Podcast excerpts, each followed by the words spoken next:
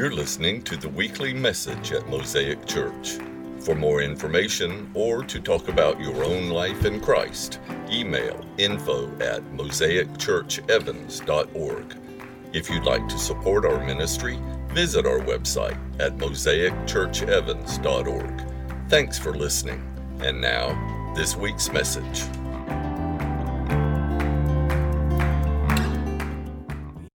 This month, we are making that journey from the outer court to the inner court, from the shepherd's field to the manger. And we're talking about how, in a, in a world full of uncertainty, we can see the Christmas story not as one more thing to have to you know, generate certainty for, but as some, to, to welcome the mystery.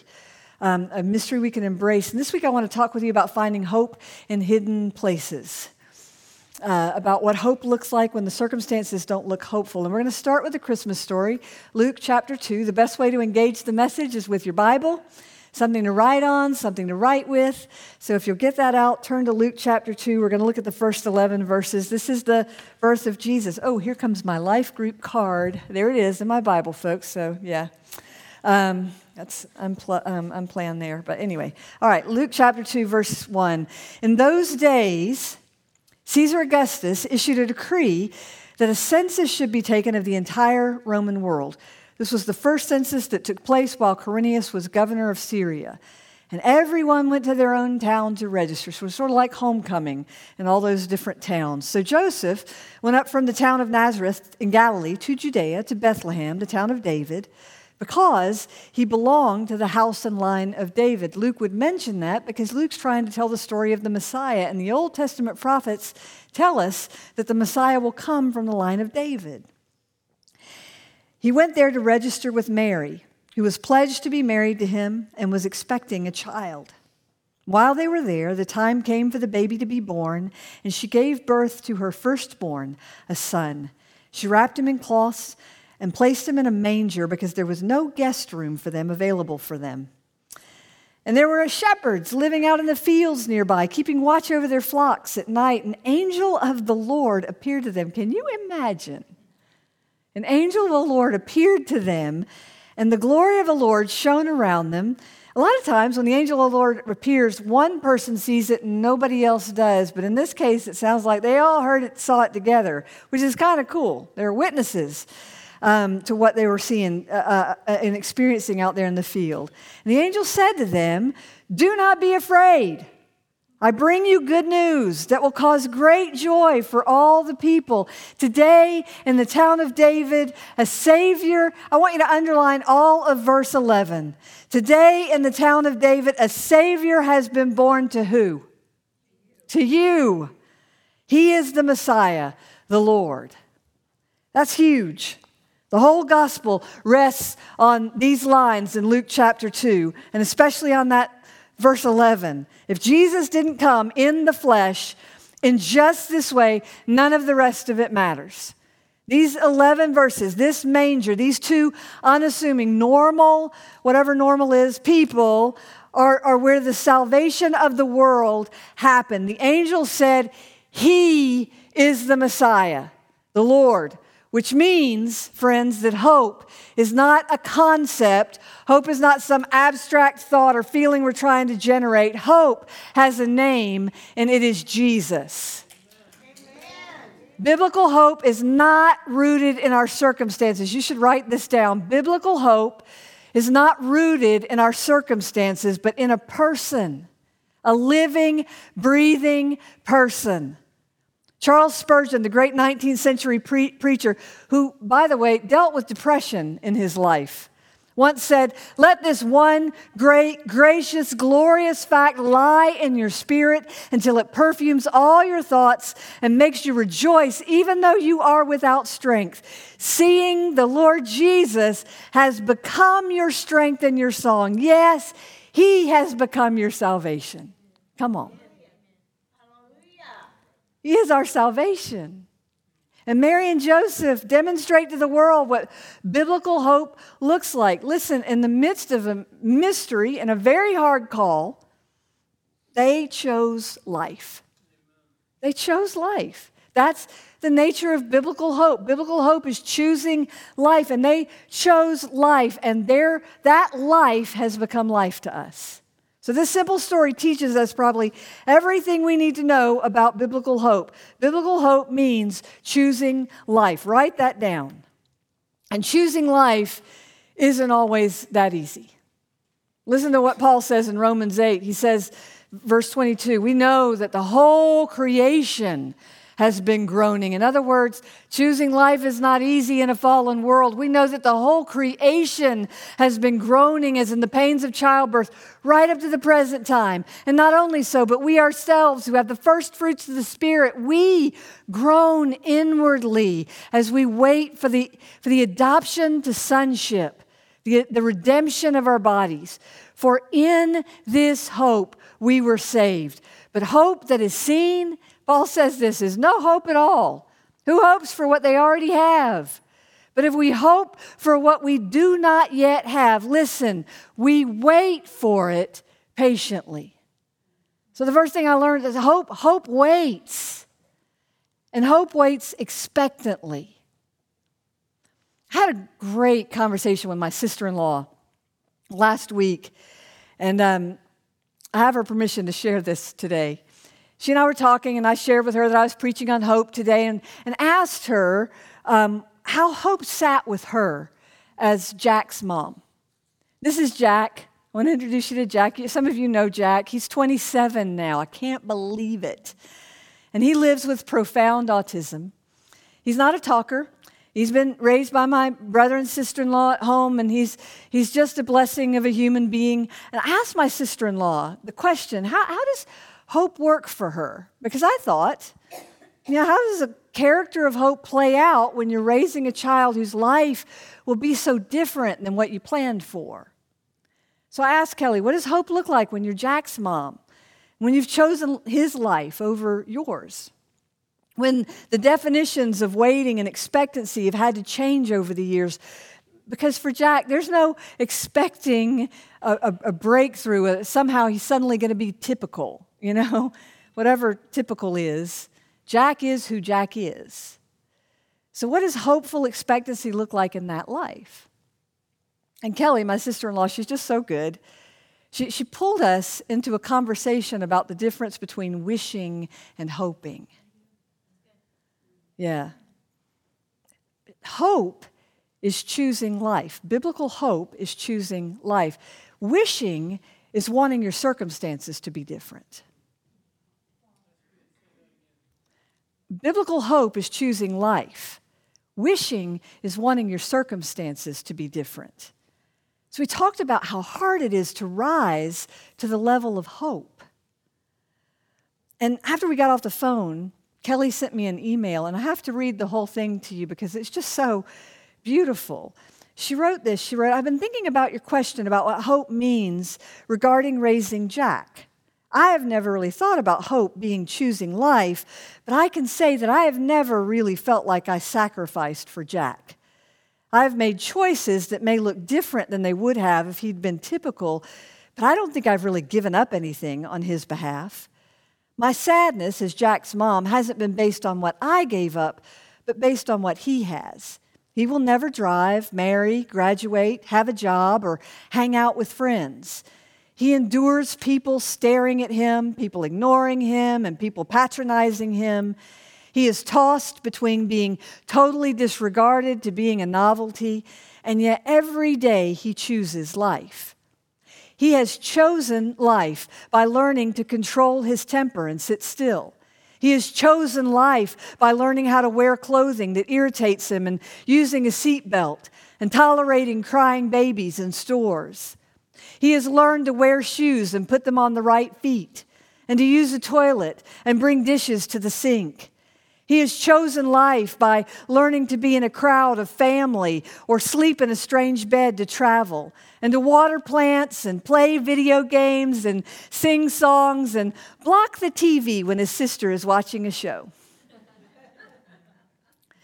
when touching and interacting are a challenge, Every moment of contact is a sacrifice.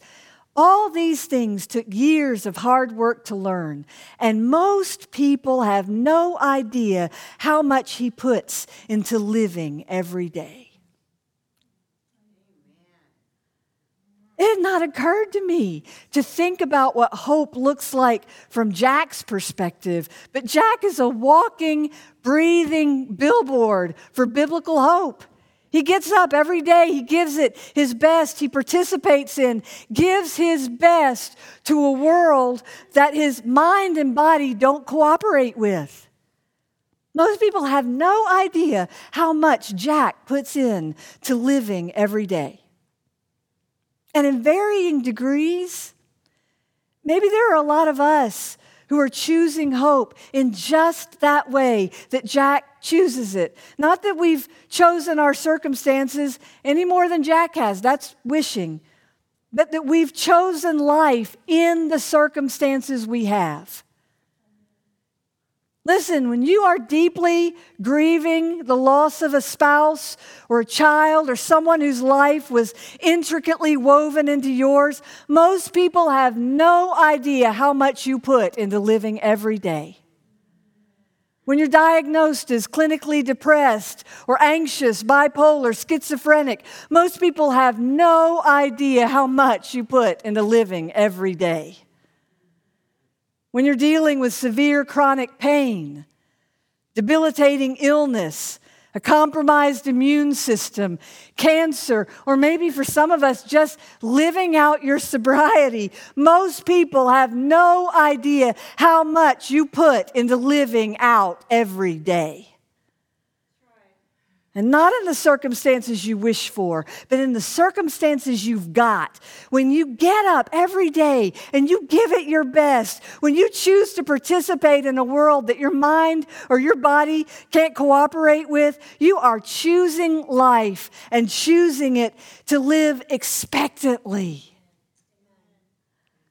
And your expectancy is not that one day things will change because for some of us in the graves we're sitting in right now, we know it's not going to change.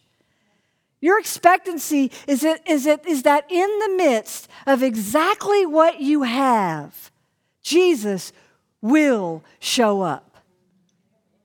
Your hope may be in hidden places. It may be in the success of shoes that get tied, or the fact that you've got to the grocery store and back, or, or that you made it to a family function, or that you got to work, you know, when everything in your body wanted to call in. Biblical hope is this it is believing that Jesus does show up and will show up, and that that prospect all by itself makes life worth living. The day after Kelly and I had that conversation, and, and she sent me the email about how Jack has hope, she sent me another email, and I want you to listen to this. It's profound. She said, So to answer your question about what does hope mean as Jack's mom, here's my answer. By faith, I know Jack is perfect. Hope is knowing is hope is knowing that one day I will understand how. And love is living it out, even when I don't understand, knowing that that doesn't matter in the meantime. Yeah. By faith, I know Jack is perfect. Hope is knowing that one day I will understand how. And love is living out that is living it out knowing that understanding doesn't matter in the meantime. That sounds just like Mary and Joseph's life to me. You know, by faith, they believed what the angel told them about their son. He is the Messiah. Hope was knowing that one day they would understand how that could possibly be true for them. How this child could be the Messiah, how their child could be the Messiah. And love was living that out, knowing that in the meantime, understanding doesn't necessarily matter. In that way, hope heals, you know? Hope becomes a healing agent. It heals that aggravating need for certainty on the front end. And it allows us to live as if. Dr. Matthew Sleeth has written a book called Hope Always, and I highly recommend it. Dr. Sleeth was a, a physician who ran an ER for years. He was the chief of staff at his hospital for years, so clearly he was at the top of his profession for a long time. And he, he, he left his job as a physician to start a nonprofit called Blessed Earth. It's a, uh, he advocates for, for life in all its forms. His book, Hope Always, is about the phenomenon of suicide which Sleeth says, as an ER physician, he knows this firsthand. He says it is at its highest level it's ever been in our country. He, he says that per capita, suicide is at a greater level now than it was during the Great Depression. And if you want to read kind of how he mathematically reasons that out, you should get his book. Or if you want to listen, he, we, uh, Pierce and I interviewed him last week at the Art of Holiness um, and he says that our response to suicide is also weakening, that we as a country are, are choosing death. So, as part of his research into this epidemic, Sleeth developed what he calls the life continuum scale, which is a subjective scale meant to measure mental and spiritual wellness. So, you might want to draw this out if, on something if you can find a piece of paper somewhere. On, on the life continuum scale, negative 10 is the lowest score. Um, a zero on Sleeth's scale represents what therapists or psychologists would call uh, or classify as, as normal, a, a normal person as far as suicidality and depression are concerned. Those are his words. A plus 10 is the highest score. And Sleeth defines a plus 10 as basically the thoughts and actions of Jesus. So, if you want to move from zero down the scale into the negative numbers, the, the negative numbers take us from melancholy, that's a negative one, to withdrawal from life, that's a negative two, to avoiding activities that promote happiness, manifesting symptoms of depression, developing thoughts of suicide, feelings of hopelessness, developing risky behaviors, and finally, in that negative 8, 9, and 10 range, developing a suicide plan, developing a specific plan, and at the very worst, negative 10, it's actually um, developing a plan for both suicide and homicide. That's, that extreme is the opposite of biblical hope. We have examples in the news and in our lives of, of people uh, getting this far down the scale all the time. That's the negative side of the continuum scale. So, zero, remember, is the neutral position. At zero, a person has no thoughts of suicide or depression, and that could be because they're on medication, but that's okay. They can be medicated to get to that state, but that's okay. The, in general, the goal of a therapist, Lee says, is to get a person as close as possible to zero on the scale, where they're not experiencing the kind of depression or suicidality that would affect their lives. But biblically, there's a whole lot more to life than just not being depressed. Amen? Jesus didn't come just to keep us from getting depressed, He didn't come just to, to, to keep us breathing. He came, He said so Himself, to give us life and to give it abundantly. So, what is abundant life? On the life continuum, continuum scale, that's the positive side of zero. A person who's beginning to live into an abundant life begins with concern for others. That's plus one, just concern for others. And then as you move up the scale, people, people we see people moving beyond concern to actually acting it out, either uh, giving or serving in some way, giving time, giving money, maybe giving sacrificially, even taking on a short term commitment like volunteering, and then taking on long term commitments like adoption or fostering. By the time we get to positive seven on the scale, we're sacrificing our own desires and even health for the sake of others. For instance, donating an organ at the highest levels of this scale, on the positive side, 8, 9, and 10, we're operating outside our comfort zone. We're doing mission work. We're maybe even operating in dangerous conditions for the sake of others. And the very positive, the very highest one, positive skin, uh, positive skin, plus 10 on the scale. Jesus is all positive skin. There, I've made it work. Plus 10 on the scale is exactly what Jesus said it is. John 15, 13. Greater love has no one than this, that he lay down his life for his friends. It's the willingness to put someone else's needs before your own even to the point of extreme sacrifice. And while Dr. Sleeth says that may not be the goal of secular mental health workers, remember, just their whole goal is just to keep us from being depressed. It's the endpoint goal of all Christians. We are built for abundant life, and abundant life comes to us not by getting, but by giving. That's the paradox of the gospel. You'd think giving yourself away only hurts yourself, and that, that living a self sacrificing lifestyle steals well being. But in fact, it's the opposite. Jesus told us as much. Matthew 16 25 Whoever wants to save their life will lose it, but whoever loses their life for me will find it. I love the way the message version puts this little conversation with Jesus and his disciples. Jesus went to work on his disciples, it says. Anyone who intends to come with me has to let me lead. You're not in the driver's seat, I am. Don't run from suffering, embrace it. Follow me and I'll show you how. Self help is no help at all. Self sacrifice is the way, my way, to finding yourself, your true self. What kind of deal is it to get everything you want but lose yourself? What could you ever trade your soul for? Listen, self help, a self protective crouch is no, no help at all. If you want abundant life, get outside yourself, cross the railroad tracks, and help someone else. Amen. Hope travels. This is the very reason we give gifts at, at Christmas is a tiny, almost sacramental way of acting out what God has done for us and giving us the gift of, of salvation, of hope, wrapped in human flesh.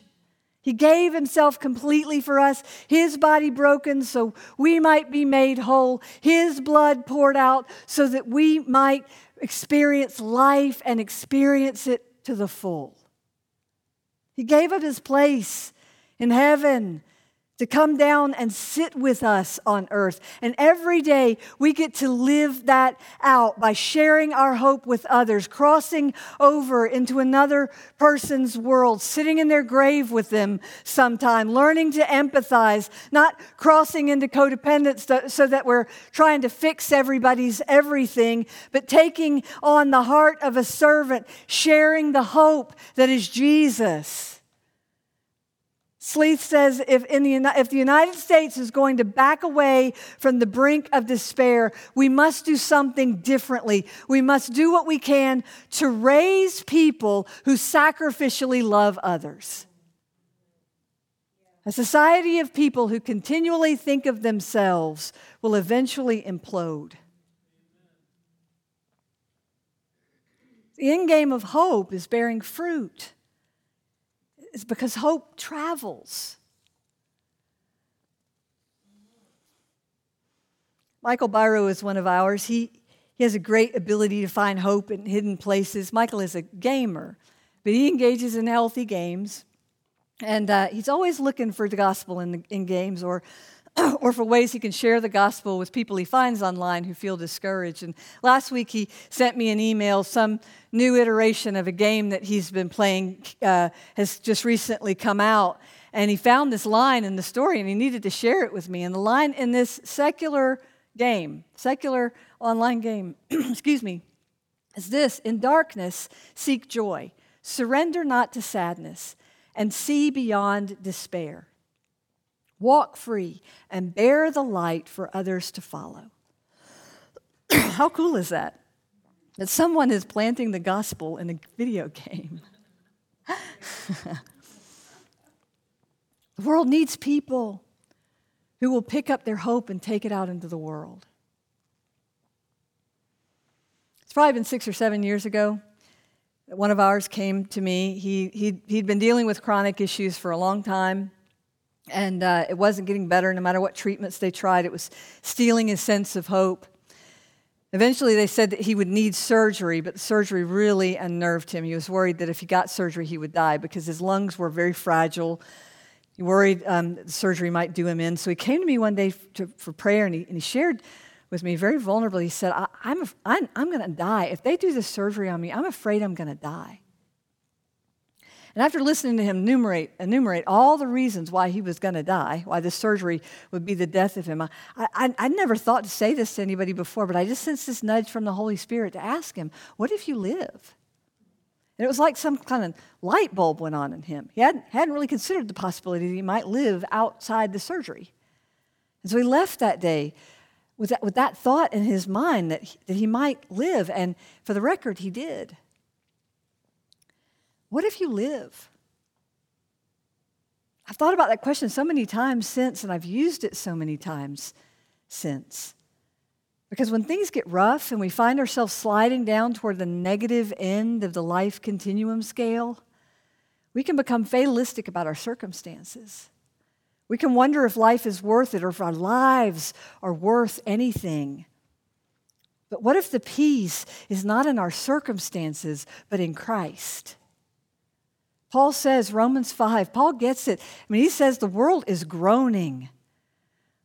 He says, But we have found, we have been justified through faith, and we have peace with God through our Lord Jesus Christ, through whom we have gained access by faith into this grace in which we now stand. And we boast in the hope of the glory of God, not in the hope of our circumstances, but in the hope of the glory of God. And not only so, but we also glory right now in our sufferings because we know, listen to this, that suffering produces perseverance, perseverance, character, and character, hope. And hope does not put us to shame. Because God's love has been poured into our hearts through the Holy Spirit who has been given to us. Biblical hope will not disappoint us. So, for you who are hungry, for a more abundant life, I want to offer you two thoughts. First, you matter. You matter. Jesus gave his life for yours. And I especially want that to sink into the students among us and the young adults. I want our kids to hear this. You matter, your existence matters, and you need to hear that and believe it. Dr. Sleeth, who used to be an atheist, emphasizes the point that at school, kids are being taught that you're a cosmic accident, that there's no ultimate meaning beyond this life. But that is not the worldview of Jesus, which says that you are here on purpose and you would not be here if God had not chosen to breathe life into your being. Your Creator has a plan for you, and they are plans for your good. So when the enemy whispers in your ear and sometimes yells that you don't matter, that you're an accident, that you deserve to die, you tell him Jesus thinks differently. Tell him God has plans for you. That God doesn't make accidents, God makes life. I want you to write this passage down so you can look it up on your hard days. It's Isaiah chapter 43, verses 1 and 2. Isaiah 43, 1 and 2. Write this down. Isaiah 43, 1 and 2. Isaiah the prophet says, But now, O Jacob, listen to the Lord who created you. O Israel, the one who formed you, says, Do not be afraid, for I have ransomed you. I have called you by name, you are mine. I know that he's talking here about the people of Israel, but, but, but when God talks in principles like this, he's talking about all life. And so he's talking about you too. But now, Randy, listen to the Lord who created you. Helen, the one who formed you says, Do not be afraid, for I have ransomed you. Chuck, I have called you by name. You are mine. I want you to put your own name in this. I'm going to read it again, and I want you to say your name. But now, say your name. Listen to the Lord who created you. Say your name again. The one who formed you says, Do not be afraid, for I have ransomed you. I have called you by name. You are mine. And when you go through deep waters, I will be with you. When you go through the rivers of difficulty, you will not drown. When you walk through the fire of oppression, you will not be burned up. The flames will not consume you. Believe that word is for you too. You matter. Second, you can hope now. Because right now, in whatever circumstances you've been given, you can choose life. And some of you in this room have been through the fire. We've all been through the fire in the last couple of years. We've all been through the fire, but some of you have been through more fires than one person should have to deal with. And you're tired, but you're also here right now, which means you are making it it might not feel great in this moment, but you are making it every day you get up. You're choosing life. Every day you choose community over isolation. You're choosing life. So, right now, we can behold the glory of Jesus. Right now, we can look for him and believe that he has embedded himself in our circumstances, that he works all things together for good. Right now, while we're waking up and making breakfast, brushing teeth, driving off to wherever it is we drive off to every day, coming home, doing another load of laundry, paying a bill, filling a tank, right now, we can choose life in every detail of it and look for hope in the small and hidden places. We can decide today to believe that God has not forgotten us. That whatever discouraging word is hovering over our lives right now, it is not the last word over your life. That He is at work all around us and He is inviting us to develop hopeful eyes so we can see Him. I prayed it today and I pray it often that prayer, God, give me eyes, give us eyes to see you in the word, ears to hear you as it's spoken, a heart to receive everything you have for us. I want to pray that over you right now. God, give us eyes to see where you're at work in our current circumstances, just like they are, just like they are. Ears to hear what you're saying to us right now a heart to receive all the hope, all the life, life abundant.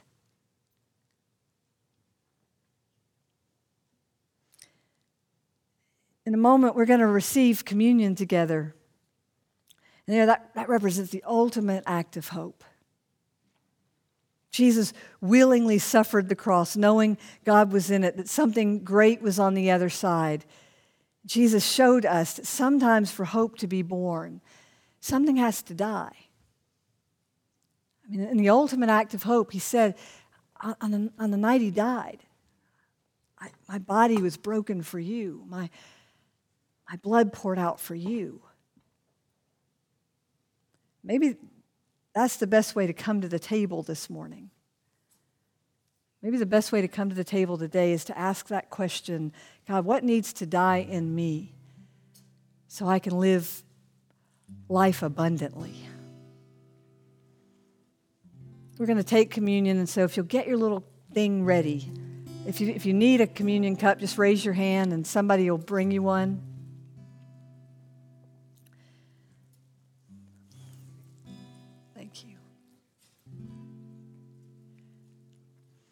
If you've never used one before, you pull the clear piece off first. And then you pull the uh, foil piece back second. You cl- pull the clear piece first just so the clear piece can expose a little wafer. I want you to get that all ready so you can hold it.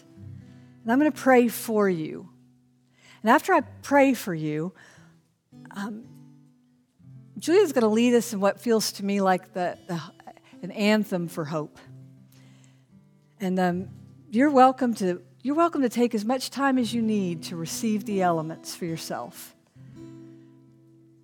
And um, after you've received, if you want to stand and worship, you can. If you want to come and pray here at the altar or in the, in the front, you can do that. If you'd like someone to pray with you, Mike will come and pray on this side. I'll be over here. We'll be glad to pray for you. I want you to really take a moment. Receive the elements at your pace as you take a moment just to consider what, what do I really need to transfer from wishing to hope in my life?